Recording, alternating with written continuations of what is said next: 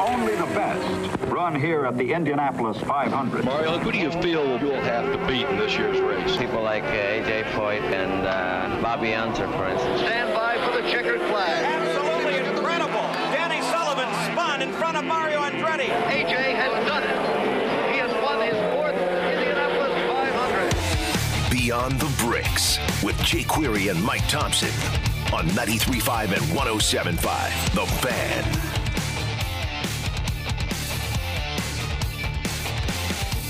There. Good evening to you. My name is Jake Query. Sam Rumsa is on the big board. Mike Thomsen joins me on this program as well. This is Beyond the Bricks. We are happy to do this for the week leading up to the. I'm going to see if I can say this correctly, Mike Thomsen. Big machine spiked coolers, but I don't think it's a 400, right? Grand Prix road course. What are we calling it, Mike? Do you know exactly?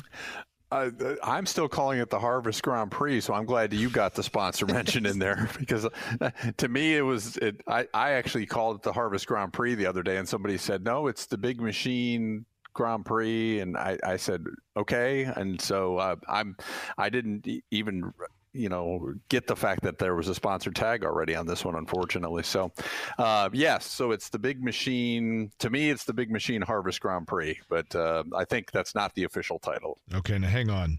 The Big Machine Spiked Coolers Grand Prix. Then you have the There. Pennzoil 150 at the Brickyard and the Verizon 200 at the Brickyard. So we got all those in, right? we But- got them all in Here is the thing, Mike. Uh, last night, you know, obviously this program, and for those that are unfamiliar with it, welcome. We're happy to have you. This is a show that we do, and we did starting out in the month of May, that just kind of talks about beyond the bricks, some of the storylines, the from a historical standpoint, the personalities, the pomp and circumstance that goes into the Indianapolis Motor Speedway. And of course, this is NASCAR weekend and now a doubleheader NASCAR IndyCar weekend with Xfinity as well. The anticipation, of course, and the game plan was that we would have started talking about those things last night. And then, of course, yesterday at 4:30 in the afternoon, word came that we had lost Bob Jenkins, the legendary voice from television, radio, and public address of the Indianapolis Motor Speedway, as well as a dear man and a good friend to both Mike and I, and most of you who are listening to this show. So we wanted to make sure that we spent the day yesterday talking about Bob, and we could certainly spend a lifetime talking about the generosity and the greatness that is Bob. But Today, we're going to talk simply about this coming event and kind of the ebb and flows and the changes, if you will, about NASCAR, the Indianapolis Motor Speedway, and everything that goes into it. Mike, let's begin with this. I can recall back in the early to mid 90s when the Indianapolis Motor Speedway, and I think most people know this, but it was a one trick pony.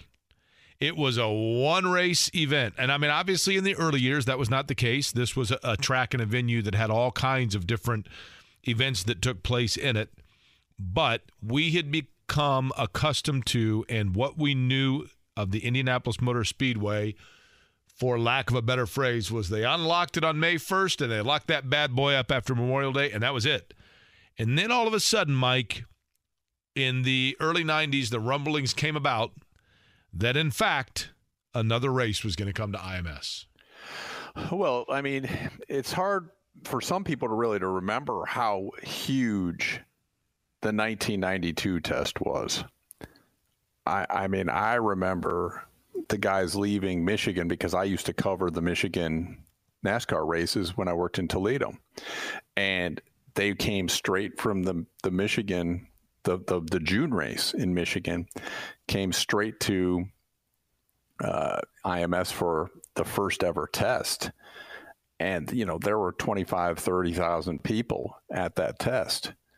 And it was a huge, huge deal. ESPN was there. And, and you know, it, it was a, a, you know, the, the idea of the test was, you know, it's a feasibility test, obviously but they're not announcing that it's a feasibility test. It was really just to, you know, behind the scenes, that's what it was. Um, it was it was presented as a tire test. Hey, we're just going to test some tires, but that's not really what it was. It was, hey, how are the stock cars, the NASCAR stock cars, going to run at IMS? But I remember what a massive, massive deal this was that that the NASCAR, uh, you know, the cars and stars of NASCAR were coming to IMS, and and I remember there's a couple guys that I really wish had had the opportunity to drive in the Brickyard 400, and one of them's Davey Allison. Davey took part in that first test, um, and he was just beaming the whole day he was here for that June test. And I, I got to talk to him about it very, very briefly in August when they came back. I, and I knew Davey. I, I don't want to present myself as Davey and I were friends. I mean, I did know Davey fairly well. I um, I did a couple photo shoots with Davey when I was really, really young and breaking into racing. And I mean, by really young, I mean, I'm talking 17 years old and I was breaking into racing. And Davey was one of the kindest souls you'd ever want to meet in your life. Um, and he put up with this 17 year old kid following him around, taking pictures of him for Champion Spark Plug. It was one of my first racing gigs that I ever got. And I was trying to impress my Uncle Bill, who helped me get the gig. And, you know, I basically really had no business even being doing this. But, uh, you know, he was one of the nicest guys in the world. And he's, you know, helping me out. And, and so I knew Davey a little bit. And we had a really brief media availability with Davey on Thursday and he had actually been injured in an accident at Pocono, and he was pretty beat up. And the only smile I could get out of him was I mentioned the Indy tire test. And I said something really, you know, sometimes Jake, you're in those media scrums and you you get to fire one question as they're walking away, and and I got to say something about you know, how was that driving at the brickyard? And he came back to my microphone and he, he just had this big smile on his face and he goes, It was awesome. And he goes, And I think it's going to happen. Meaning, I think there's going to be a race, you know, eventually in the future. And I just remember how happy Davey was about that because later that day, his brother Clifford was fatally injured in an accident at, at MIS and I just remember how, you know, happy Davey was for that, you know, couple minutes talking to him about about IMS and about the tire test, and then, you know, later that day he lost his brother, and you know, we lost Davey the next year, and so Davey never got to participate in the in the Brickyard 400. And the other guy I think about during that time is is Tim Richmond and how much fun Tim Richmond would have had driving. Oh man. You know, you think about Tim Richmond, and I, I knew Tim Richmond a little bit as well and I covered him a lot because he was an Ohio guy, and you know there weren't too many Ohio guys obviously in NASCAR, so we we covered Tim Richmond pretty pretty heavily at, at my station. And I just think about Tim Richmond, and I think how much fun Tim Richmond and Dale Earnhardt would have had running together in the you know the first couple Brickyard 400. So, you know that's kind of what I think of. But but people people may not remember what a huge huge deal that was uh, once they finally did the announcement that there would be, you know, a Brickyard 400, you know, they came back and all the teams took part in the test, and and that was a huge deal um, because you know everybody was there basically. I mean, all the third, I think all 35 teams were there, and I, I mean, I remember Richard Petty. Richard Petty actually drove the 43, and then he donated a car um, to IMS, and I mean, it was it, it was just a another a really really big deal. But um, one of the things that always gratified me about that was, you know, there's always been this thing, and I've, I've really never understood it, which is the if you love IndyCar, you have to dislike NASCAR, or you, vice versa, which I've never understood. We're all race fans. You know, I grew up going to NASCAR races in MIS. I grew up going to IndyCar races in MIS, and to me, it was all racing. And I I love the fact that I had three weekends a year, four weekends a year at MIS that I got to go see racing. And some weekends I was up there cheering for Richard Petty, and some weekends I was up there cheering for Rich, Rick Mears or the Unsers or whoever it was, right? So it did gratify me though when they did the tire test that so many of the guys were so respectful of IMS and so much, you know, they were so much in awe. I mean, I've got a lot of photographs of Dale Earnhardt from that first test, the, the 1992 test with his pit crew, and they were taking shot after shot after shot at you know team on pit road. Do you, you, know, they think, Mike? I mean, when they when they were taking the early tests, surely they knew the reality of the fact that Tony George had met with the Frances and there was discussion. I mean, obviously, there's a reason they're testing there, but do you think that they really grasped the likelihood that within two years they would be running a full race there? I think, like I said, when I talked briefly to Davey, he gave me that kind of glint in his eye. Was like, you know, I think it's going to happen. I, think that there were maybe some of those guys thought, hey, maybe this is the only opportunity I'll ever get to drive this this track. And they were, I mean, again, Dale Earnhardt, he and his he and his crew, they took picture after picture. And I mean, I have I have dozens of photographs of these guys, and and they're all lined up together. And and and I mean, it it looks like the traditional qualifying shots, you know, that we see in May. Um, you know, everybody's basically lined up, you know, to get their shot that they were there at IMS. So, you know, I think you're right. I mean, I think there there may have been some of them who knew that there that there was talk of the fact that there was going to be a, a stock car race, and then I think some of them may have just thought, "Hey, this might be the only opportunity I ever get." Well, I mean, yeah. I mean, these were, you know, and and don't forget, uh, at one point of the day, it was interesting because because uh, AJ got in Dale Earnhardt's car, you know, and then we know once once the announcement came, AJ actually came out of you know, quote unquote retirement. Um, to to run the first Brickyard 400, and and that was that was obviously exciting for the fans that AJ was in the race, and and you know I know we'll talk a little bit more about the the '94 Brickyard 400 and what a what a big big deal that was, but but you had I mean the big stars of the day were in that first test. I mean, you had, you know, Ricky Rudd, I know was there, and and Rusty and and Elliott, Bill Elliott was there, and Dave, like I say, Davey was there, and um, you know, I just remember all those guys being so respectful and saying, you know, we never thought we'd ever get a chance to do something like this, and and that gratified me because, you know, they could have come and just been like, yeah, this is just any other place you know and and they didn't do that they to them it was like hey we're they're opening up the keys to the you know to the greatest racetrack in the world for us and and it it was really to me one of the most important moments in in auto racing for me especially at, at that time And you know, Mike, here's the reality. Mike Thomsen, by the way, that's the voice you hear. This is Beyond the Bricks. My name is Jake Query. And once you had the buzz that NASCAR was coming here, I don't know, and you may disagree with me, Mike, because you, you know, grew up around racing and around venues that hosted both series. I grew up in Indianapolis where all we saw was the 500 here. And so NASCAR, quite frankly, was that was the good old boy sport of the Southeast that had guys driving cars with Kodiak on it and getting out and, and punching each other. You know what I mean? That's that was the stereotype. And so I don't know from my perspective, and I know people will differ. I'm just going with my opinion or what or my recollection. My perspective was that the Indianapolis 500 was absolutely viewed and pri- you know there was a pride in Indianapolis of it being the greatest race in the world. And NASCAR really wasn't in my childhood the 70s and 80s a threat to that. They were it, it was almost like this understood segregation of of venue and and fans.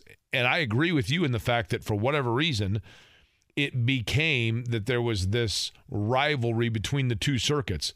A big part of that I think was and you tell me if you disagree there were a million factors for that rivalry, but a big part of it was with NASCAR coming to the Indianapolis Motor Speedway coinciding with the same area the same era when open wheel racing split the rise of NASCAR's popularity through television ratings and other such things there were IndyCar fans that wanted that, that felt like, yeah, well that that popularity came because you needed our crown jewel track to justify you.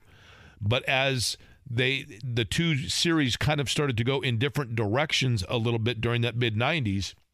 I think that created a resentment to a lot of people that perpetuated the rivalry.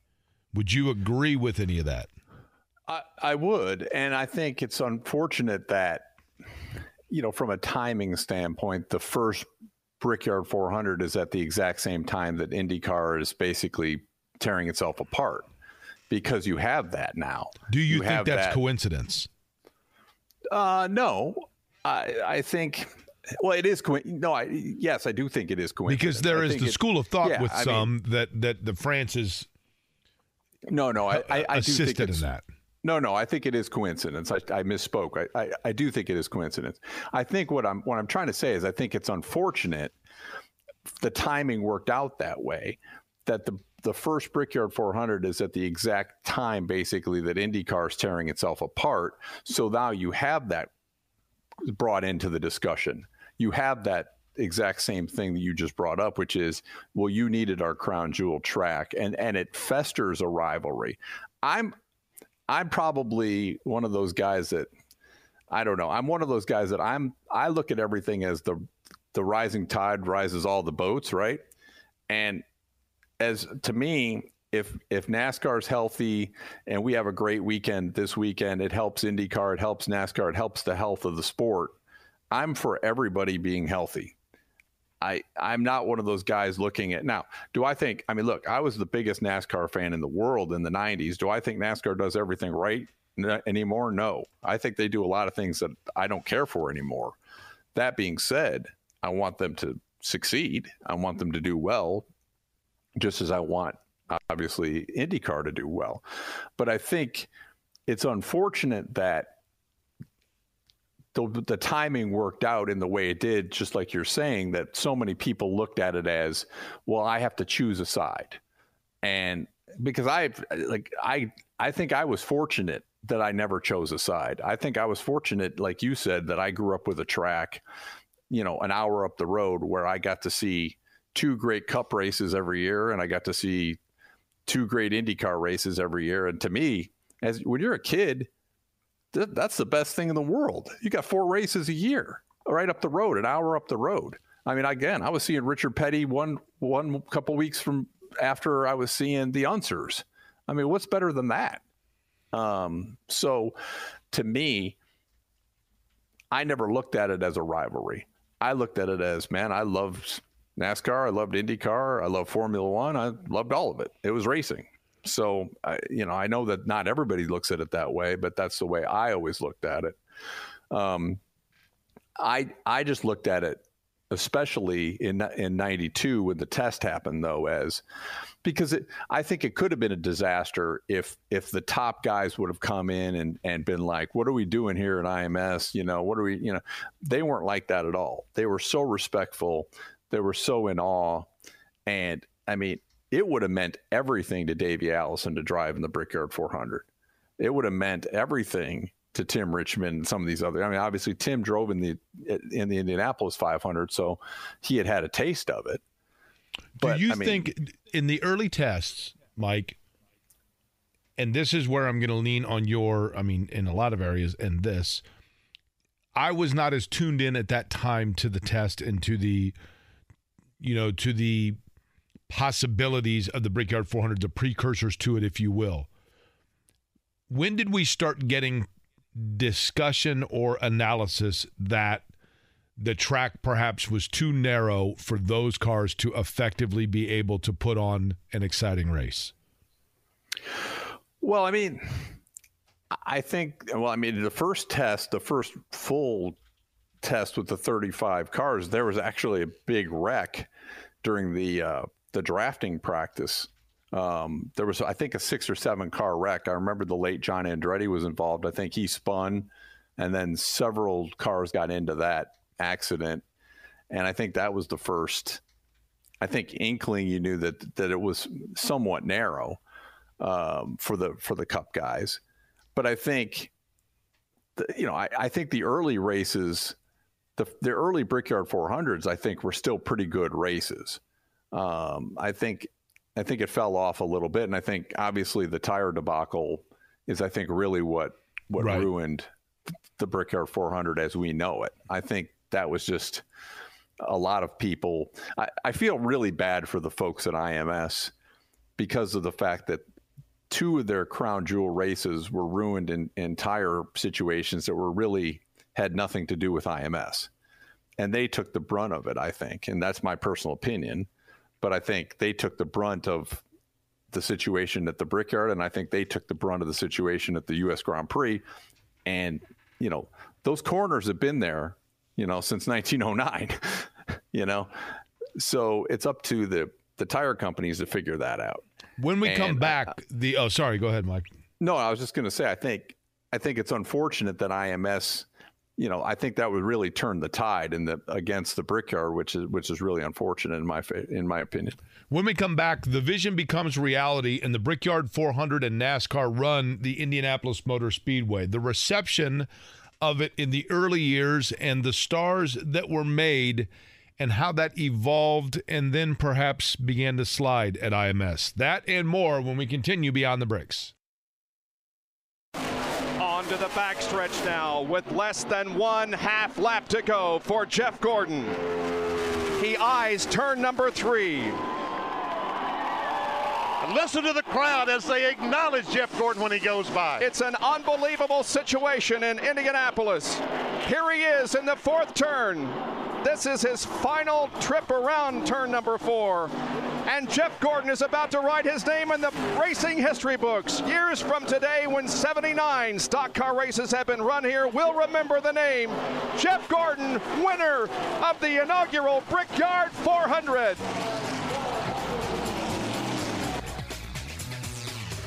Part of the brilliance of Bob Jenkins back then was to say not when there are 79 runnings in the Brickyard 400, but rather, Mike Thomsen, he simply said when there are 79 runnings of a stock car race in Indianapolis. Maybe he knew that it would get to 25 and then be, was it 25 or 26 and then shift to uh, the road course. But nonetheless, obviously not running on the ovals, but that's how it sounded in 1994 when Jeff Gordon won the inaugural Brickyard 400. Jeff Gordon was the kid who Pittsboro, Indiana. I know that you know people say, "Oh, his hometown of Pittsboro." You know, he came here for high school, largely due to his racing career at Tri West High School. Was 23 years old when he took the checkered flag. Mike, the reality is he was not necessarily the Pepsi swigging big time star just yet. That helped catapult him but he did hold off some of the biggest names in racing from both circuits in winning that race. Yeah, I mean, and that was really one of the biggest moments in his career. One of the things that catapulted him, I think, to stardom was winning that first race uh, at the Brickyard. Uh, that was huge, uh, and you can't really, you know, NASCAR's, I think, been very fortunate in that they they sometimes have the right person win at the right time, and they they get a lot of. Uh, I don't want to say accusations about that, but you know, raised eyebrows. It just works out for them, and and it it just worked out that day that the the hometown kid is the winner. Uh, but what an incredible story, and it, it really did catapult Jeff Gordon, it, you know, to superstardom. I think, but that but that race was so much fun for a number of different reasons, in my opinion, because of the fact that there were so many cars. I don't know if people remember the fact that I mean there were there were 85 cars entered for that race for a NASCAR, you know, cup race. 43 started the race, yep. Yeah, and and some of the people who entered that race, I mean, I mean Hershel McGriff entered that race. His first NASCAR race was in 1950. You know, and and guys like HB Bailey entered that race and Charlie Glotzbach, their first NASCAR races were in the early 60s. Um, and and it meant that much to them to to try to be in the first Brickyard 400, and those kind of stories were, yeah. I mean, Jeff Gordon was a big story, and Dale Earnhardt was a big story, and you know Rick Mast was a big story, winning the the first pole. But for me, you know, Danny Sullivan being in that race was a big deal for me because here's here's a 500 winner who, you know, he's driving a NASCAR, uh, you know, Cup race to because he wanted to be in the first Brickyard 400. And some, just some of the guys who were in that. I mean, people forget Geoff Brabham was in that race. Yeah. Uh, you know, and, and and qualified quite well in that race. I mean, he was a he qualified. Yeah, he was a first. Yeah, he was a first day qualifier. But You know what's interesting is Danny Sullivan, one of two Indy 500 winners in that race. AJ Foyt, who you mentioned, was the other. But when talking about Indy 500 drivers in the original Brickyard 400, and you've got Danny Sullivan, who finished 33rd, which obviously is not the final finishing spot, but a significant number within the Indianapolis 500. But I, I think for a lot of people, Mike, in this area, in Indianapolis, I mean, there's no doubt about the fact that people knew about NASCAR. Don't get me wrong. But some of those names you mentioned, this was the real introduction for a lot of people, certainly to Jeff Gordon, but even in knowing, and I knew as an Indianapolis native, I knew who Bill Elliott was. I knew who Rusty Wallace was. I knew who Dale Earnhardt was, obviously. But I didn't know them just yet. I wasn't acclimated to them as race car drivers just yet. I didn't necessarily grasp everything that went into stock car racing until the Brickyard 400 came. And then all of a sudden, you had obviously by in 95, after 95, the split happens. And the 96 Indianapolis 500, you've got the IRL, you have the US 500 in Michigan, and NASCAR and stock cars continue to rise in popularity. And instead of running, and Bob Jenkins, whose voice you just heard, is a huge part of this as well, with you know all of the television programming that ESPN was doing. And before the Brickyard, ESPN is still running on tape delay uh, and a lot of their races and you know th- their ratings are starting to go up and people are starting to become more familiar. And as the split of open wheel racing became more confusing to the passerby race fan you know all of a sudden well wait a minute this this NASCAR is running a lot of races in different markets outside of just the southeast. And these guys are all American drivers and they have sponsors on the cars are painted in ways I like. What I'm getting at Mike is for NASCAR and its rise, and we can debate until the cows come home whether it was directly linked to IMS or because of IMS or coincidental or whatever else. But the reality is the perfect storm is is is now happening for NASCAR in the mid 90s to start to really grow itself. Oh, it was definitely a perfect storm. Again, I mean, you you have IndyCar tearing itself apart at the same time. You have uh, you know new star in Jeff Gordon, who you know was a guy who could take. You know, they, they were able to take products to Madison Avenue and and knock down those doors. And I mean, it was a number of different things happened at the exact. You know, it was a basically like you said, a perfect storm. Everything happened at the exact same time. And you know, again, as I said not very eloquently in the first segment. Um, you know, I wish that the first Brickyard 400 wouldn't have happened at the time when IndyCar was tearing itself into two leagues. Yeah. Because I would have, you know, I, I wish that that wouldn't be able to be used as a conspiracy theory. Oh, oh, the Frances were doing this on purpose because they, you know, because I don't believe any of that stuff. Um, but you know, if, if it wouldn't have happened that way and, and the first Brickyard 400 would have been in 1987 or something, then we wouldn't, we'd be able to remove that from the discussion, is what I'm trying to say. You know, um, Mike, let me tell a story here about, for those that are unfamiliar, about how big the Brickyard 400 was in its early years. And I realize that, you know, it's difficult to explain to somebody who's 15, 18 years old right now, right? How big it was.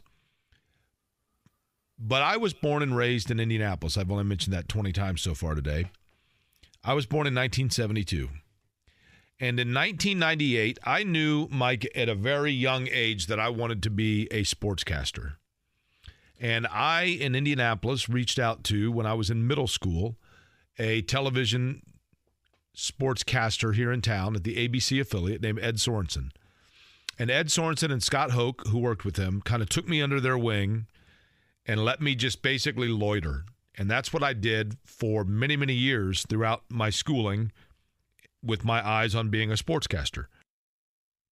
And once I got into my early to mid 20s and it kind of got time for me to kind of get it going from a career standpoint, Ed was able to get me a job at Channel 6, but I didn't necessarily go the conventional route. And so, therefore, he was lobbying hard to get me hired on. And the only way that he could do it, and I realize now that he was just creating a position to help me and, and you know, get me going a little bit. But I was hired as a temp agency employee for hourly wage that was basically minimum wage where I had to fill out time cards and take them into a temp agency, and then Channel Six paid X amount, you know, per week, and I think I was capped at like 20 hours or something. I say all of that simply to illustrate how low on the totem pole I was within the sports office. You had Jay Bausback, who was the sports producer at Channel Six. By 1998, which is the year I'm talking about all this, Scott Hoke had moved on, but Dave First and Rob Powers were working there.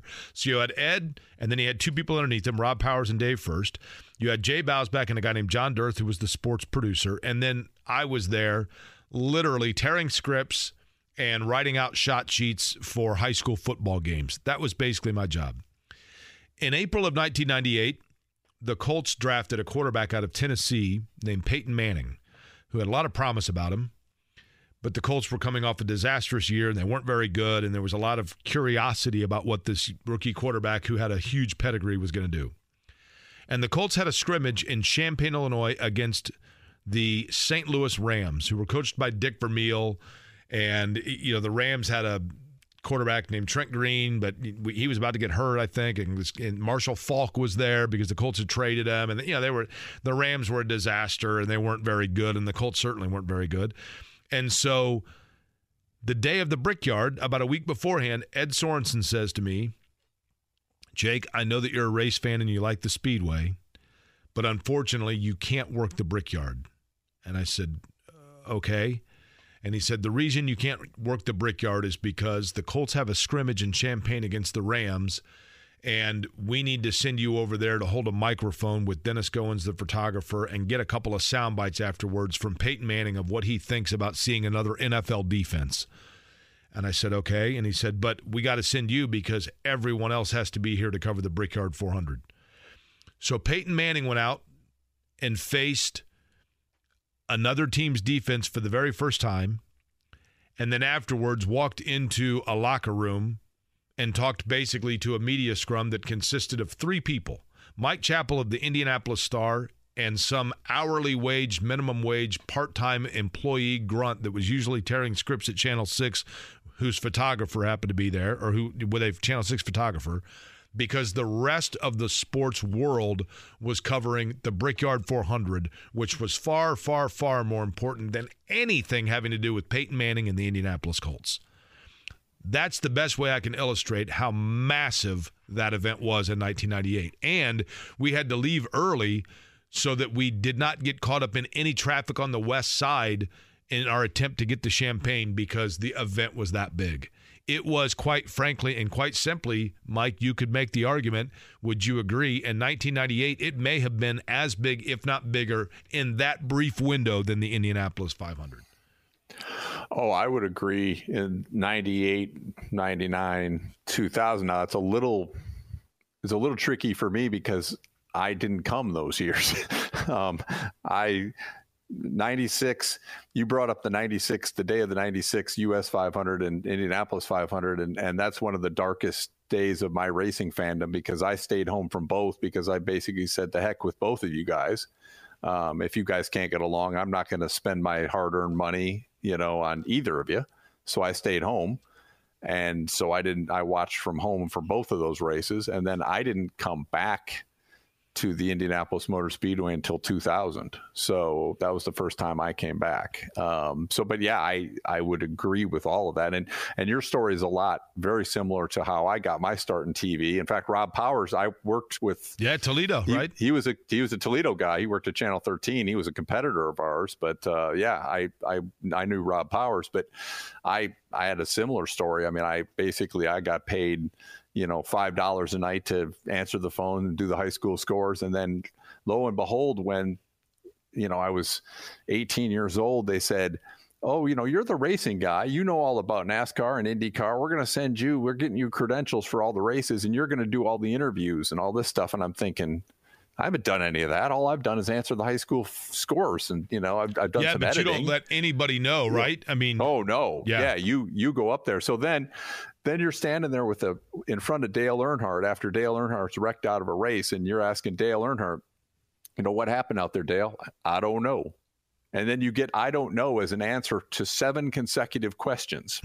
right, right. And, and so you put that on the air in its entirety, and then people are like, did he answer anything? Nope. That's what he said. I don't know. We gave you, I literally got, I don't know from Dale Earnhardt to seven consecutive questions. What Well, happened out there, Dale? I don't I'll tell know. you what, Dale Earnhardt was able to answer a couple things about the second Brickyard 400 and doing so under pretty unique circumstances. We'll get into that and we'll take a look back at the Intimidator winning at the Indianapolis Motor Speedway when we come back to Beyond the Bricks.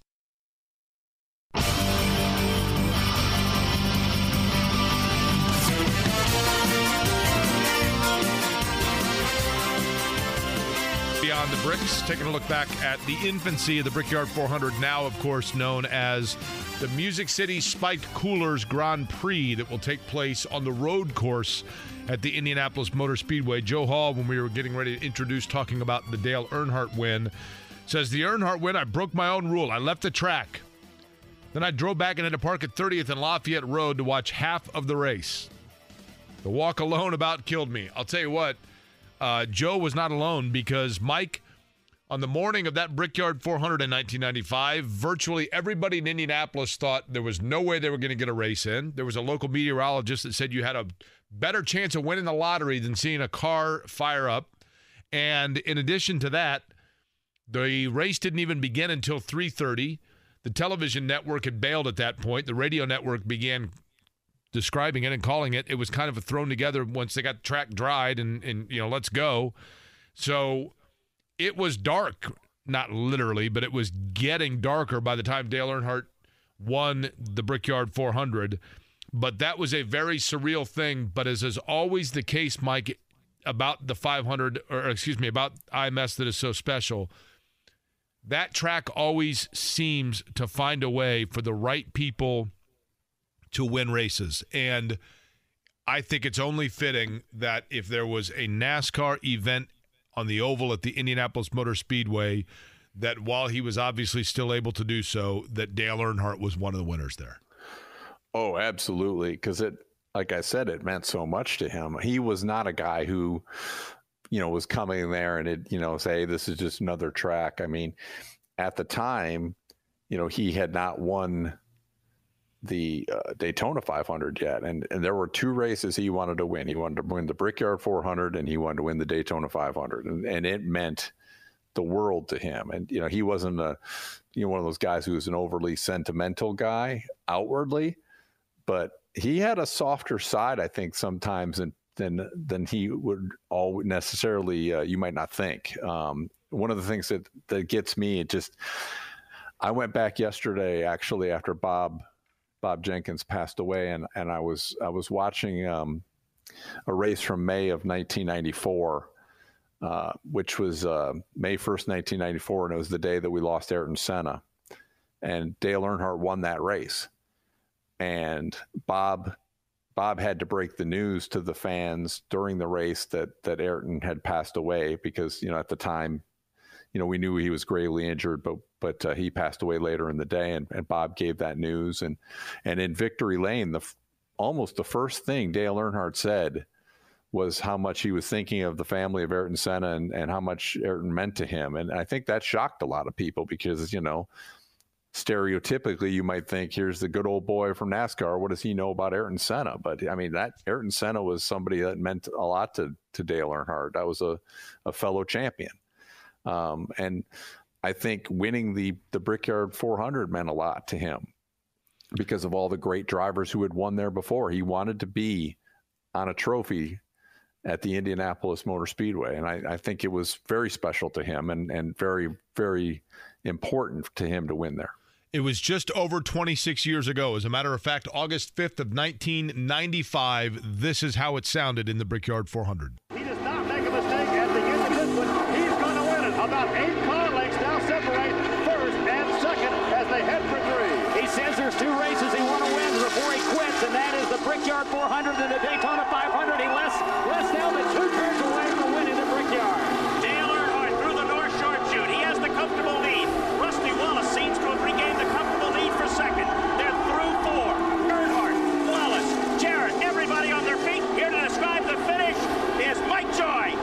year, Dale Earnhardt brushed the wall on the second lap. Today, he brushes off all challengers, and Dale Earnhardt in the GM Goodwrench Chevrolet wins the second annual Brickyard 400. And of course, at that time, Mike, whoever would have guessed that eventually, through a number of circumstances, which we will probably get into over the course of this week, there were things that led to the decline of interest and popularity of the Brickyard 400, but it certainly was an event on the oval I'm talking about that had its peaks. I mean, that was one of them. Jeff Gordon's numerous wins, Jimmie Johnson's records, and of course, Tony Stewart winning a pair as well. And then, as you'd mentioned, the tire debacle. And I think just after a while, the novelty itself, and I don't mean that to say the Indianapolis Motor Speedway is a novelty in any way, shape, or form but to people who you went through the entire cycle of people that were saying, I need to go to a race and see stock cars on the Indianapolis Motor Speedway grounds. Once everybody had kind of cycled through that, then new challenges came about. And so, therefore, we have the road course.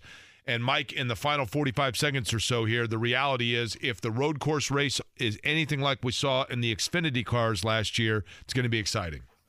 It's going to be very exciting. That was a lot of fun, and I think it's going to open up a lot of new challenges this weekend. And I, I, think it's going to be it's going to be sad not to be on the oval for those of us who love the original Brickyard 400. But I, I think we're going to see a lot of great racing this weekend. It was last year in the Xfinity race, literally cars going side by side of one another. I mean, and you know that was something from a stock car standpoint that people had been craving to see. And I remember leaving and thinking to myself man, if they can do this with the Cup cars, it just felt like Mike. It was inevitable that this year was going to be the year that the Cups Cup cars moved to the road course. Yeah, I, and I think it'll be exciting, and I think let's give it a shot and see what happens. And I think uh, I think it's going to deliver this weekend. I certainly hope so. Um, but it gives us even more to talk about, right? And we will do so again, folks, each night this week from 8 until 9 o'clock. Beyond the Bricks, Mike Thomsen and Jake Query here. Sam Rumsa is on the big board for us. So tomorrow night, in just under 23 hours from now, we will do it all over again, talking about the names, the faces, the personalities, and the culture that makes the Indianapolis Motor Speedway what it is. We will do it again tomorrow night. Thank you so much for listening tonight. That includes even you, Chris Bell. I appreciate your message. We'll talk to you tomorrow night on Beyond the Bricks.